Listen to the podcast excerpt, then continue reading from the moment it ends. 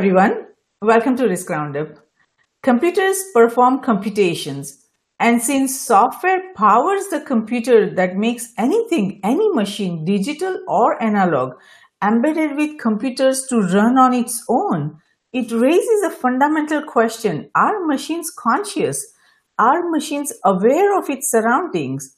Now, the answers to these questions depend entirely on perhaps how we understand consciousness in machines. Now, since the term machine consciousness is already caught in an endless explosion of meaning and comparisons, should we try to understand machine consciousness in terms of human consciousness? Or, in a way, it would make sense for machines to follow human commands? Or should we just use a different term for machines? To discuss this further, I'm delighted to welcome John Kontos to this Roundup.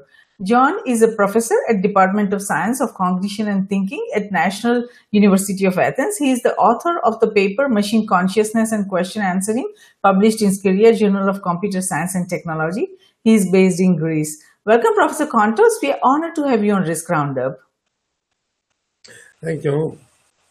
Wonderful, Professor. So it seems there is no central definition or agreement on what machine consciousness is.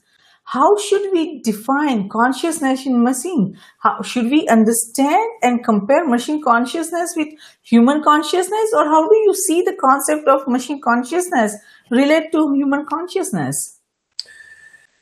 Well, if you have in mind a clear definition of what a machine is, then it's very clear what is possible to define as machine consciousness.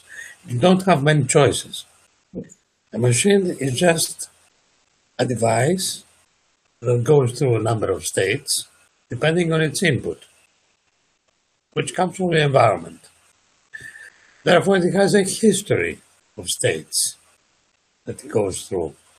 And that's all it knows about itself unless you ask about what it sees, what it hears, what is, what is the environment. But if we're talking about the internal uh, operation of the machine, the only thing that it can know, it can know, it can know nothing else, is its own state.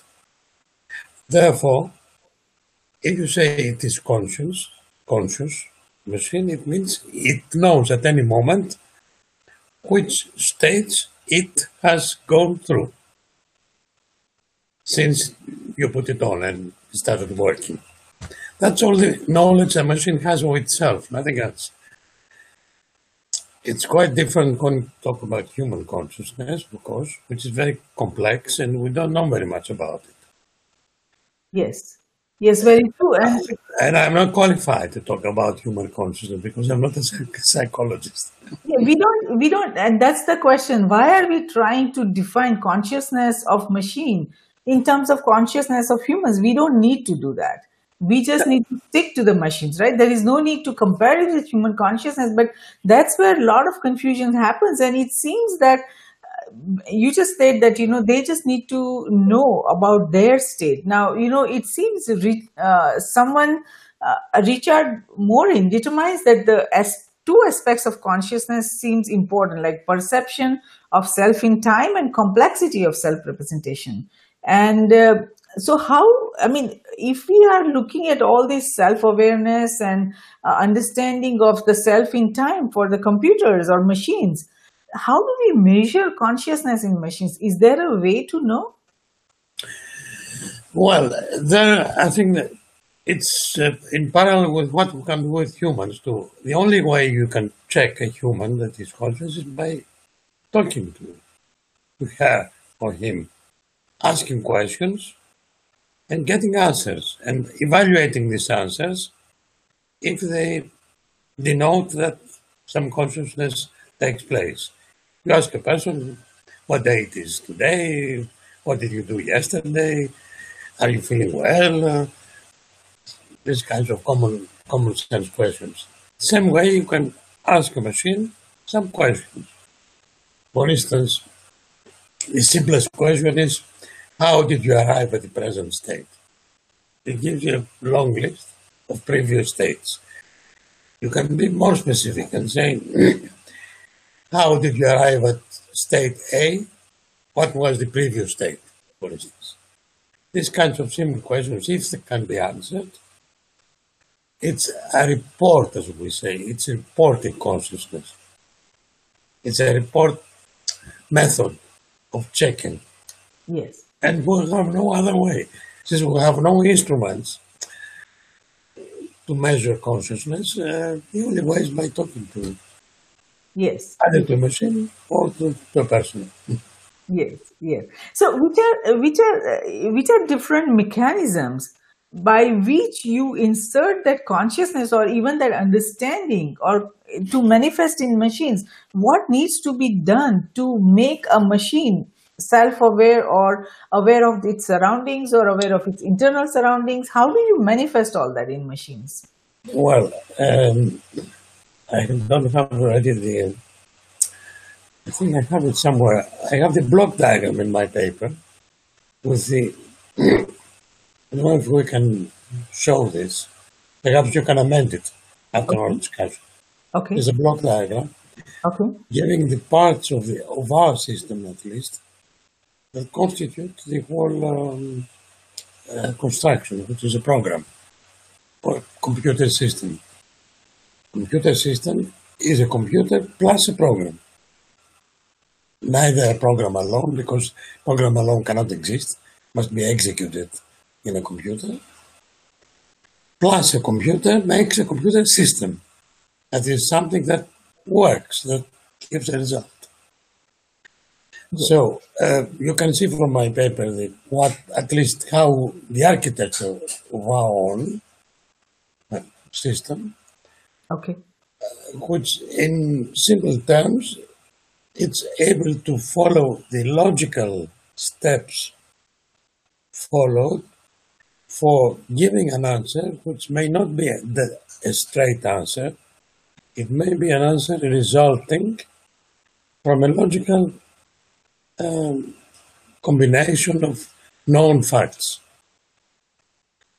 okay, And there's, and there's a basic method of combination, which is the, the middle laws. So that is, if A, for instance, causes B and B causes C, then you know that A may cause C. That's a very simple thought. Goes back to Aristotle with his syllogism. And it's a very simple um, way of combining known facts. yes, And I, I mention causality because it's one of the basic elements of human knowledge. To know how events or systems cause changes one to another. I'm sorry that I'm not following the, the text, but No, you no, no, can.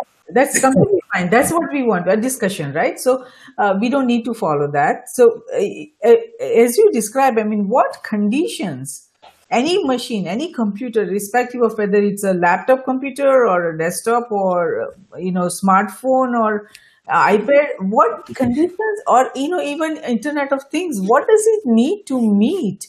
What For need- any, for any given computer system, the computer itself, the hardware, is material. Yes, the, what we all use is just an adder, nothing more. The Right. basic unit of, of a computer is an adder. And, uh, and some ways of doing a conditional uh, a change of flow in the program. That's the basic elements. That's all you, you have in electronic form, basically. The others are auxiliary, just how you connect the printer, how you connect to, uh, to the internet, and these are auxiliary program uh, facilities. So the hardware doesn't say that doesn't know anything about what we are doing with it. What you do is you build on a hierarchy of software tools that give you the possibility to program in an easier language than if you programmed in machine language. Machine language is very close to the hardware and very difficult to use. I have done some machine language programming, which is zero one zero ones. You call the, it's almost it's very cryptic, you know, yes, because we built a computer here. If you don't know, in uh, in Athens, in 1970, And it was a microprogrammed computer, so we had to program in very low machine language. And then you have the assembly language, which is a little easier than machine language. And on assembly languages, you build the languages that a programmer use, uses, uses, which is more friendly. Yes. Now, the easier, to my mind, languages, programming languages to use are the so-called, so-called uh, declarative languages, non-procedural. And this is Prolog, one of them. And so in AI, because we mainly we deal with syllogisms and uh, reasoning, machine reasoning, and so on, and this and reasoning is inbuilt in Prolog. You don't have to program it. Uh, it's a very good tool to use Prolog for uh, various applications. Good. The, glad to know that. So this, uh, when we when we any uh, since connected machines has some sort of self-awareness it seems you know because both external as well as internal for quite some time so can we say that today machines are more self-aware than even humans because if you think about it i mean if we try to record you know, events we don't remember everything our process power we don't remember that but Yeah, that, that's correct. Uh, whatever you store in the machine, it will be there forever. yes yes Uh, in a human mind, it, it may not. You forget things. But of course, the human mind has other capabilities which we, cannot mimic all of them. right And as we, as you saw in the question further down, one of the basic differences is creativity, yes which Yes. we haven't uh, achieved yet with the machines, and I don't know if can achieve it ever, but But you're working on it, right? You are working on artificial. Uh, I'm trying to. Um, I'm trying to find not to be in the same situation as with consciousness, where I found the definition after I have labored for a number of years. to start from the definition now, and uh, one thing I, it bothers me is that whether creativity is an attribute or a relationship. And I'm inclined to believe that it is a relationship, which means that I produce something which is creative with respect to some who accepts it, who, who receives it. If it's new to the receiver, he sees it as, as creative. yes. It's more logical to, to see it as a relationship between a creator and u- and a consumer. Yes, there must be some interconnectivity because if you look at humans, not all humans are creative. So uh, it must be some sort of interconnected interdependency in the way everything is structured in machine. As a, as a social phenomenon. Yes. It's more of a social phenomenon. So uh, I, I doubt it if there can be an absolute definition that A is creative and B is not. Even when uh, computer just makes some mathematical calculations, produce some numbers which were not known before for the program that does the calculation. It, but if the result of this calculation somebody sees it and says, but this is known and is not original, then creativity evaporates. Yes, very true. And I mean, we will need to put more effort into understanding uh, machine creativity or whether we'll be able to create machines that would uh, have creativity is very important in the coming years because as we explore the you know space and as we go on other planets and we try to get a lot of answers we would need machines to be creative. So i hope that i hope that your efforts in this direction are successful and you are able to not just the definition but you are able to understand the creativity what it would require to make machines more creative so that it would help humans into But- our exploration. But particularly, it's very important for uh, innovation, which um, is necessary for the advancement of our technological civilization. So we have to look at what are the gaps in our knowledge of devices, what is missing uh, for the human good, of course. Yes. And it's, so it's maybe uh, for an, an, elderly man and a, a mechanical uh, helper, which would be able to take care of him. Now, this could be something new if we do, if you. Yes, absolutely. So, how would you go about that? How would you know what is missing? What would you look for in a machine? Um, well, this is a social problem. I have mentioned in my, in my, written text, and you make me think now, uh, think ab novo. Um, well, it depends on the sector. If it's medical sector, if it's um, chemistry, if it is um, everyday device that uh, does something. Let's talk about uh, drugs, for instance. Mm-hmm. This is one of the areas where we have some practical results. Well, why do I hear this? Something wrong? No, no, it's fine. Maybe it's one of your notifications. Something uh, there must some uh, advertisement. Yeah, it's fine. Never mind. You don't see that. No. I always said no. Okay. Yeah. Uh, now, as far as drug invention is concerned, so far, before creativity or uh, mechanical invention came in play, you had to try laboriously in the laboratory all possible combinations of some molecules to have an, effect for curing something. Now we have uh, a new situation where we can make experiments in silico, it's called. That is, you can uh, use your chemistry knowledge to predict the effect of some uh, chemical uh, compound. And then when you find the one that is near the work you want the new drug to do, it, you almost have an invention, but then the human mind must come in and do the verification experiments, first in the in uh, vitro, as it's called, in the lab, and then in vivo in uh, clinical uh, studies. So the first part of the explorative part can, now can be helped by programs that have an extensive knowledge of chemistry, of organic chemistry, of course. Yes, no, I, I hear you on that. Now, uh, I, I, it's a little dark.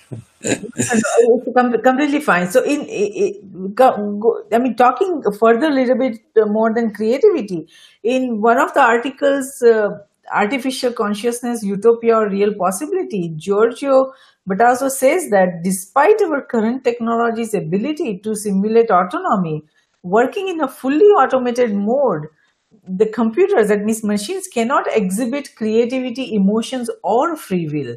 So, a computer, he says that a computer, like a washing machine, is a slave operated by its components. Now, if that is the case, then as the machines become autonomous, and if they don't have free will, if they don't have creativity, if they don't have emotions, then how will they decide and define uh, I mean, define and decide what they should do. I mean, it's an autonomous car. If a, if a human is comes in front of it, whether it should stop or whether it should, you know, just ride over it, or whether it's an autonomous weapon, then you know what what should they do? Should they, uh, you know, throw a drone? I mean, throw a missile on a human population, or how would it take decisions if they don't have emotions or free will on its own? Well, the, utility of the result is judged by humans, of course. The machine cannot judge utility of an invention or a, or a new idea. Or, it, it just has the ability to examine a large number of combinations uh, until it hits the one that does partially, at least, the job we want done. Uh, now, if you want to imagine the system, a computer, I don't like the word machine. We must talk about a computer system. Yes, let's let's use the Uh, word computer system. That- that's a, a computer and a program. That's, Yeah. well, a program is a finite piece of text. You've written a set of instructions, has given length, therefore it has its limitations, always. It's not an infinite program that can do anything. And usually it is focused to a given application area. And it's very difficult to transfer technology uh, so advanced as invention from one area to another area. You can, for instance, transfer the techniques you use for drugs to the finding of a new constellation in the sky. In the sky. I give you the two extremes because there have been efforts to, to use these techniques in many scientific fields. And um, I restrict this into the scientific fields where the results are more measurable. Uh, of course, the a, a large number of people that go to these uh, conferences, because there's a series of conference, conferences on computational creativity, are interested in music, for instance, Yes. uh, which is, uh, you know, it's a little, um, I don't trust it very much because you can easily make a new sound and then the audience will think that this is an original piece of music. How nice. But what is the utility? I mean, it's, it's not very serious to my mind.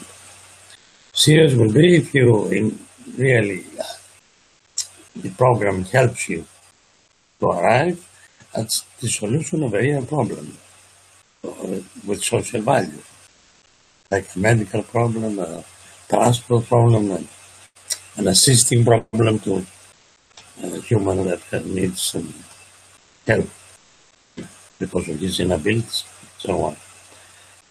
Uh, but uh, music, it's easy. You see, you, it's easy. It is to start an algorithm that will uh, synthesize uh, a tune that was never heard.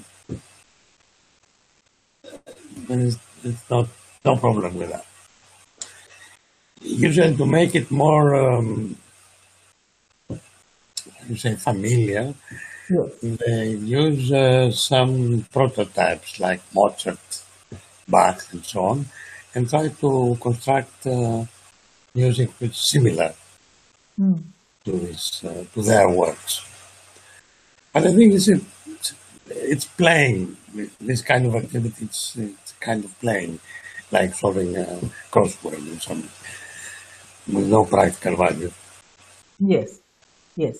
I, I'm, I'm I'm sure you have uh, you must have heard that the algorithm that uh, AI now group that they created it writes just like humans. So they are not going to release it to the public. So that means uh, the computer systems have developed a capability by which they write just like humans. So they you know perhaps have that creative power, that the language power or you know ability to think just like the computer system has abil- developed ability to think just like human system so I, what are your thoughts on that why how what kind of computation It, must be very careful in using the word like. Like at what level? yes If it's at the behavioral level, then there can be likeness. You can have the same results uh, given a, a problem yes solved. But if you go inside the operation of the software system and the brain, then you're lost. There's no likeness at all. At all. Um, or we don't know of any likeness. yes An example of misguided likeness is what is now called called deep learning. You heard a lot about it, which is buzzword. Well, deep learning is the result of the operation of a, of a network of what are called artificial neurons, we have very, very little relationship with real neurons. Very, very little. Yes. That's a very basic difference. Uh, real neurons communicate with uh, pulse modulation. That is, uh, they exchange trains of pulses of different frequencies. And this is not used in, in, real, in artificial neural. You have just a logical combination of the output of one level, which then is weighted using a vector of numbers. Uh, the outputs of one level are multiplied by different weights, and if the threshold is um, overcome, then you get uh, some output. But it's not very little relationship to the real neurons. And it's only the communication part. You go into the processing part, we know very little. As I've mentioned in uh, the notes you have, uh, we don't know how we count. That is the challenge, right? We don't know how it happens, and uh, we know how it happens. Yes. That is. I challenge a neurologist to tell me how does the brain count? Where does it put the temporary knowledge of a number that is it is, how it makes the inc- increment to the next number, it, is it a addition operation, is it a lookup? Uh, nobody, nobody knows. Yes. Very, because we don't have the tools. You see, the the most um, the highest resolution that I've seen is MEG, magnetic electron electroencephalogram or something like this, MEG. The, the only thing they've managed to see experimentally is that when you see a word and then read it, they can find about four areas of the brain that are excited consequently until you speak. You see, first you have uh, at the back of your head uh, the optical uh, sense what you see. Then it, then it, which is a picture you start, then it goes to, uh, to the language center so that you recognize the word. Um, then it takes some time there to, to understand it somehow. If you understand the word, it's a known word. Then you, it goes to the motor part of your brain, then you speak it. And that's all. But this four movement from one area to, to another is a very coarse description of what happens. Yes. Even for the simple reading of one word. Now, if you go to counting, know no, nothing. Almost like how, how where is it stored? Very where I am now. I am in 125. Right. And then um, if you want to more complex, say add by two, add three. How does it happen? So we have an account, we have counters and adders in the computers, but there's no sense in saying that they operate like a brain at the architectural level. Yes, but at the same time, it's only the behavior. Yes, but at the same time, you, I'm sure you're aware of uh, so many different initiatives that are trying to the neuromorphic computing and neuromorphic chips. They are trying to create a silicon brain that operates just like a human brain. So my mind is misguided because we have don't have enough knowledge. You see, before I'm getting involved into AI, I worked for a number of years in simulation. And what they're trying to do is a simulation. In order to do a good simulation, you must have a lot of knowledge about the system to be simulated. With this little knowledge we have about the brain, yes. it's, it's almost impossible to simulate. Absolutely. I mean, you are right about it. We don't know much about human brain at all, and we are trying to create a silicon brain that is based on a human brain. So yes, there are a lot of challenges, but again, that brings back uh, to the same question: Do we need to create a silicon brain that operates like a human brain? No, no, We don't need to do that. We don't need that. Because we have our own uh, information processing technology, we can advance this to, the, to overcome the difficulties we have now. In, uh, well, various methods. I, either you do it by using uh, past experience in a brute form. That's what neural networks do, artificial. And to my mind, and I've written a short, um, um,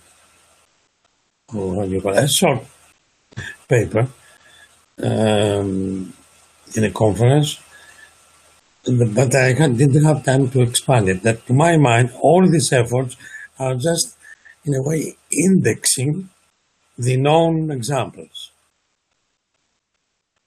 They try to somehow connect them in groups and so that when a new example arrives, the only thing you can do is to define a similarity measure and decide in which group from the known examples uh, it can be classified.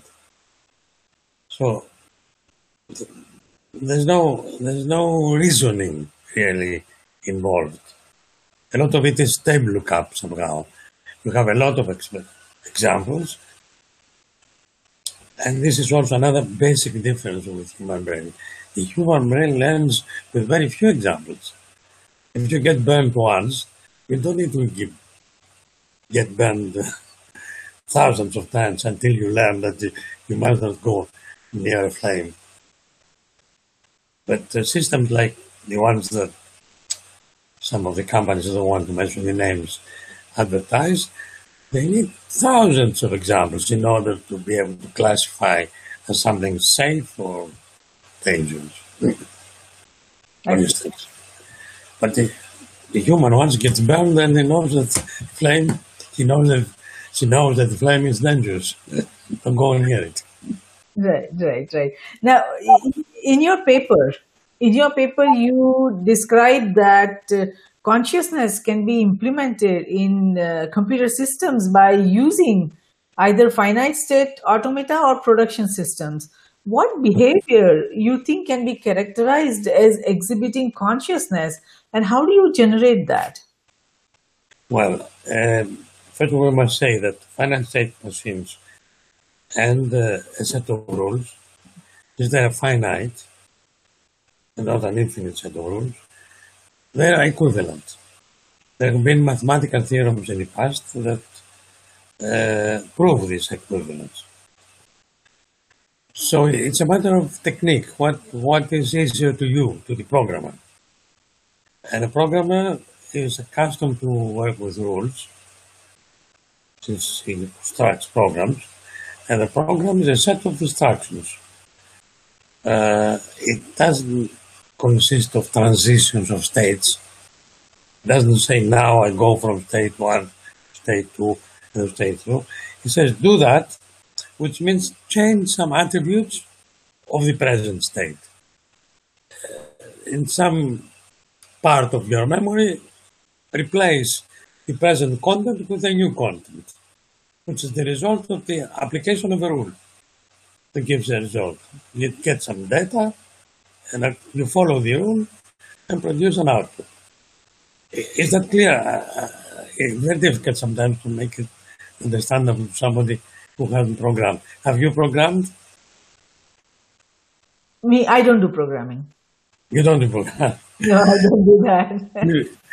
if you're interested in the field, it's very easy to, to learn a little. yeah, but uh, there are a lot of programmers. I am doing different things. because a lot of misconceptions uh, get diluted if you if you have a, a little of experience in programming. Yes, I did a little bit, you know, long time back, but I don't do that anymore. I, I just uh, do analysis of all this uh, mm-hmm. technology. Well, uh, so because it's uh, we work with Prolog. Prolog is a set of uh, is a program consists of a set of rules. Okay. That's why I mentioned the alternative. Yes. Uh, in one of the of the papers, I don't know if it's in this latest one, I have constructed an alternative way using Prolog to materialize a state machine. If somebody is able to program in the, which means you draw a diagram with uh, the nodes and the states and the transition from state to state. Uh, you define on which input they go from one state to another. Then uh, we have a Prolog, Prolog program that can follow these rules, which are not the usual logical rules, are rules of change state. They're triples, as we call them, and just and just three uh, pieces of information: present state, input, next state. So the automaton is nothing but a list of these triples. And then you have what we call an interpreter, who starts from the start state, sees what is the input, and calculates the next state. Then, knowing the next state, looks again at the input and finds what is the next next state. And it's all done automatically. But it's not very easy to program in this way, not the usual way. Right. So where, where do you see its application? Where do you see? There's an, uh, there is a correspondence between the two. We can look the same things uh, both ways.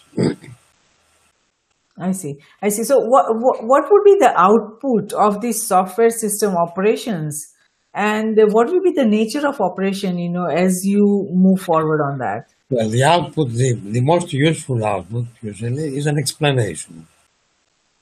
That we seek. That we, what we seek for. And uh, if you are aware of the 1916 report, government, USA government report on the future of AI, and that was um, an Obama uh, group that was, um, how do you call it, established for some time, and they produced a report, which is written in simple terms. I mean, um, it doesn't need many technical knowledge, much, no, much technical knowledge to understand. There, there is a critique of these uh, artificial neural network systems that they are unable to produce explanations and therefore convince their users of the correctness of their operation. And this, particularly for military devices, is very important. Right. And uh, since then, they talk about what is called XAI, explainable AI. And since 1917 onwards, DARPA uh, is um, investing on projects to produce systems that have XAI. I see. I don't know if, if it's too much for, for this discussion. Though. No, no, no. Right, right. No, that, that have a look at it, have a look at this uh, report, and uh, I will. Some other time we can discuss it. sure. No, I will definitely look at it's that. A government. It's a government document. Yes. It's the first time that there was a government in the in um, in the world in 1960 was the first government strategy on AI. And then some other follows. There's a Chinese document, there's a Russian document, but they came up. up. USA was first. Yes, so that's what we are working, uh, researching right now, and evaluating who is working on what and what will be the security risk emerging from that. So that's what uh, I will definitely evaluate uh, what you just recommended. So now you you uh, it seems that you have implemented this software system that generate automatically user-friendly explanation of the answer. So when you ask a question, it gives you a use answer in that you can understand. So what process follows the user's question? If I ask a question, what follows in the the computer system to activate the behavior that resembles the conscious agent and you know it's, it's simple. No, it's simple. Uh, there are two possibilities. Uh, either the answer is stored and your question matches some pre-stored answer, and then the only explanation you will get is, I found this in my memory, and I give you the answer. Uh, a second, little more complicated, is that if you, if it, the program needs to do some calculations, it will give you the steps of the calculation that uh, results to the what you've asked for, the power of two, two to the power of three. Then will tell you I multiply two, three times two by two, two by two, two by two, and this is uh, an explanation of how I arrived at the answer, which is eight. Uh, a non-conscious system will give you just the answer. What is 2 to the 3? 8. But you don't know how computed. If it explains how it was computed, then you have an explanation. I, I give simple examples for uh, trivial, but not to make it easier to understand.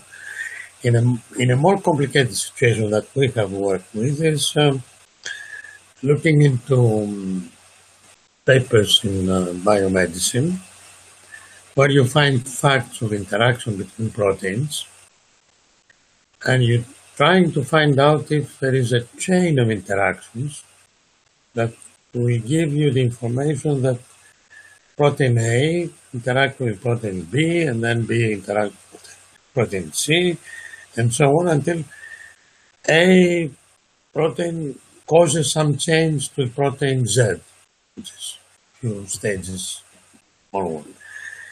Uh, this knowledge is stored in papers because individual researchers look for one causal relation because of the cost and the time. Now, if you collect this literature and anal- try to analyze it as um, altogether, uh, then perhaps you can find change or interaction between the proteins.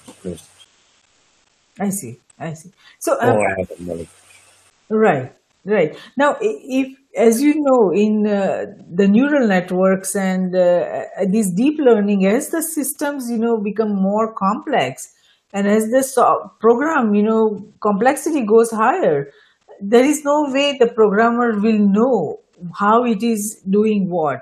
It, it just we just don't know how the autonomous systems will operate or how it will develop or we just don't know how the neural networks will understand what and how we will how it will come to the decisions uh, and understanding so it seems that we need a new kind of uh, software engineering because uh, the current ones where we don't have any control once the you know these computer systems become oh, yes, and, and, it can be dangerous, and, and that's yes, it, it, and you, if you read this report, you'll see the that people are worrying about.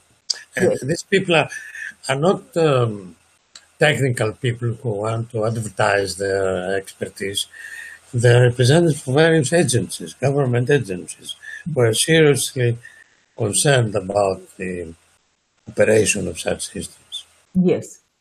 And that's why they insist on explainable AI. Yes. I'm, and it's only two years old, you know, this effort. Although there were older efforts, which I was surprised, which I was aware of. Uh, the first one part of what we called in the past expert systems. Some of them had the ability of explanation. Yes. Somehow the USA has forgotten them. and it's their own work. Yeah. If you see this, if you see this uh, report, it's funny they don't mention any of these older uh, researchers who had uh, given us an explanation facilities to expert systems. Now, the term expert system is not very fashionable, perhaps, and that's why they were not familiar with this older uh, literature. Yes. Yes, no, I, I hear you on that because see, we do need to have some sort of control over these computer systems. We don't want to create computer systems where we just have no control and uh, tomorrow the future of humanity is at risk. So I, I think there is a greater need for developing uh, a different or having a different approach Oh, yes. Yes. to, as we move forward. See, the problem is older. It's not, a, it, it didn't appear now with the neural networks. If you look at um, the big operating systems, for instance, like micro, like uh, Windows, that you use every day, uh, why do you get new editions? Most of the time because a bug was found. Because when the system was programmed, there was no deep interaction Yes. of the programmer with the system to be able to um, predict the bugs, to find bugs. So whenever they found a, a few new a few bugs, they produced a new uh, a new edition. No, I haven't. I haven't. Did you get that? No. If you look at Windows, they have various uh, editions. Okay. One, two, three, ten, I- I- now we're at eleven.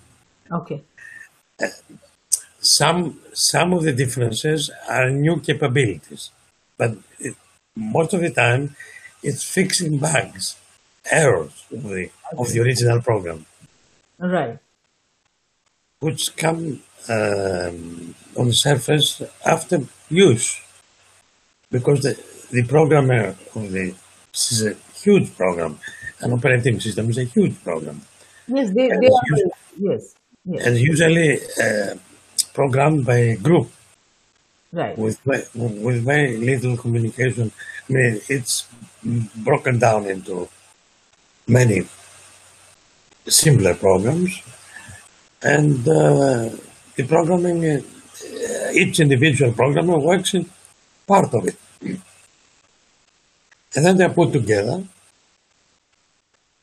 with somehow obsolete technology. That is, while the system is being built from its components, there is no record of how they interact. There are no experiments done during the building of the complex system. Hmm. So, to my mind, the new technology, new software technology, which I don't have now full knowledge of what's going on in, in companies that work in software, software engineering, you have to start from, from basic operations and in your way to solve the task that you have in mind, you must um, uh, be sure that the previous phase is correct. Yes. Yes. Otherwise, you're using components to build up a, a more complex component. And if you don't know that they're bug the they're bug error free, the component you use, there's a danger that the combination of them that will show an, an error uh, during operation, which will be mainly non-understandable.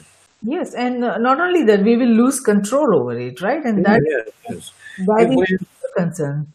Uh, it will be operating in uh, ways that can be dangerous, and unsafe. Yes, very true, very true. So that that is the cause of great concern, and that's why we need more uh, transparent and more uh, more ways that we can control these computer systems in the coming years. So, having said that, what would you like to tell our global viewers and listeners, and especially those young minds who are so interested in exploring machine consciousness? And also, I think you have written many books. Would if you could, you know, share some details about those books. Oh, not many. Uh, well, the one in English, the only one. I'm sorry for you. Hmm. This is, you cannot read it, of course, but I can read artificial intelligence. Oh, uh, great. yes, yes, Conscious eye. yes. This has a funny, it has a, a funny story. It started always as science starts with art. My friend uh, has it, he's an artist, the co-author, and uh, she has written a book on uh, consciousness in 1986 because she was uh, wondering what does cubism mean? Cubism. What is cubism? Being an artist, she was interested in cubism. Uh, and her theory was that um, it's a a turn to consciousness, not what the art sees, but how it sees. So you can see the idea of combining different views of an object in cubism. If you see a cubist picture, cubist uh, painting, uh, you see that, uh, for instance, a face will have a profile of a nose, not, not nose like this, but a nose 10, 90 degrees. Uh, actually, on the on the particular subject of the nose, we have written a paper too with uh, Polly to, to, to explain, to talk about um, anomaly detection. You see, you see it as anomalous when you see it. When you see a Picasso face, it looks anomalous because it's not what you normally see. Yeah. But uh, he was trying to combine uh, different views of a face. I see. Uh, so she proposed then that uh, it was a time to consciousness, Yes. that you try to think how you see Yes. and, and make a picture that um, somehow represents this process of seeing. Of course, in 1905 or something, the, how we see, how we saw and how we still see, nobody knew. I mean, neurology was, uh, but it was the imagination of the artist to try to play with this.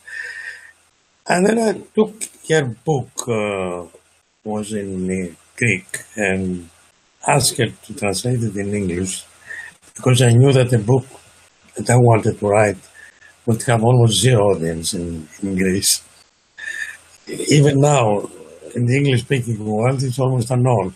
It is in Amazon, and very, very few people, very few people, few people know about it. But what I try to do is to to use her as a Pythia. You know what is a Pythia? Pythia was the, No, yes, the.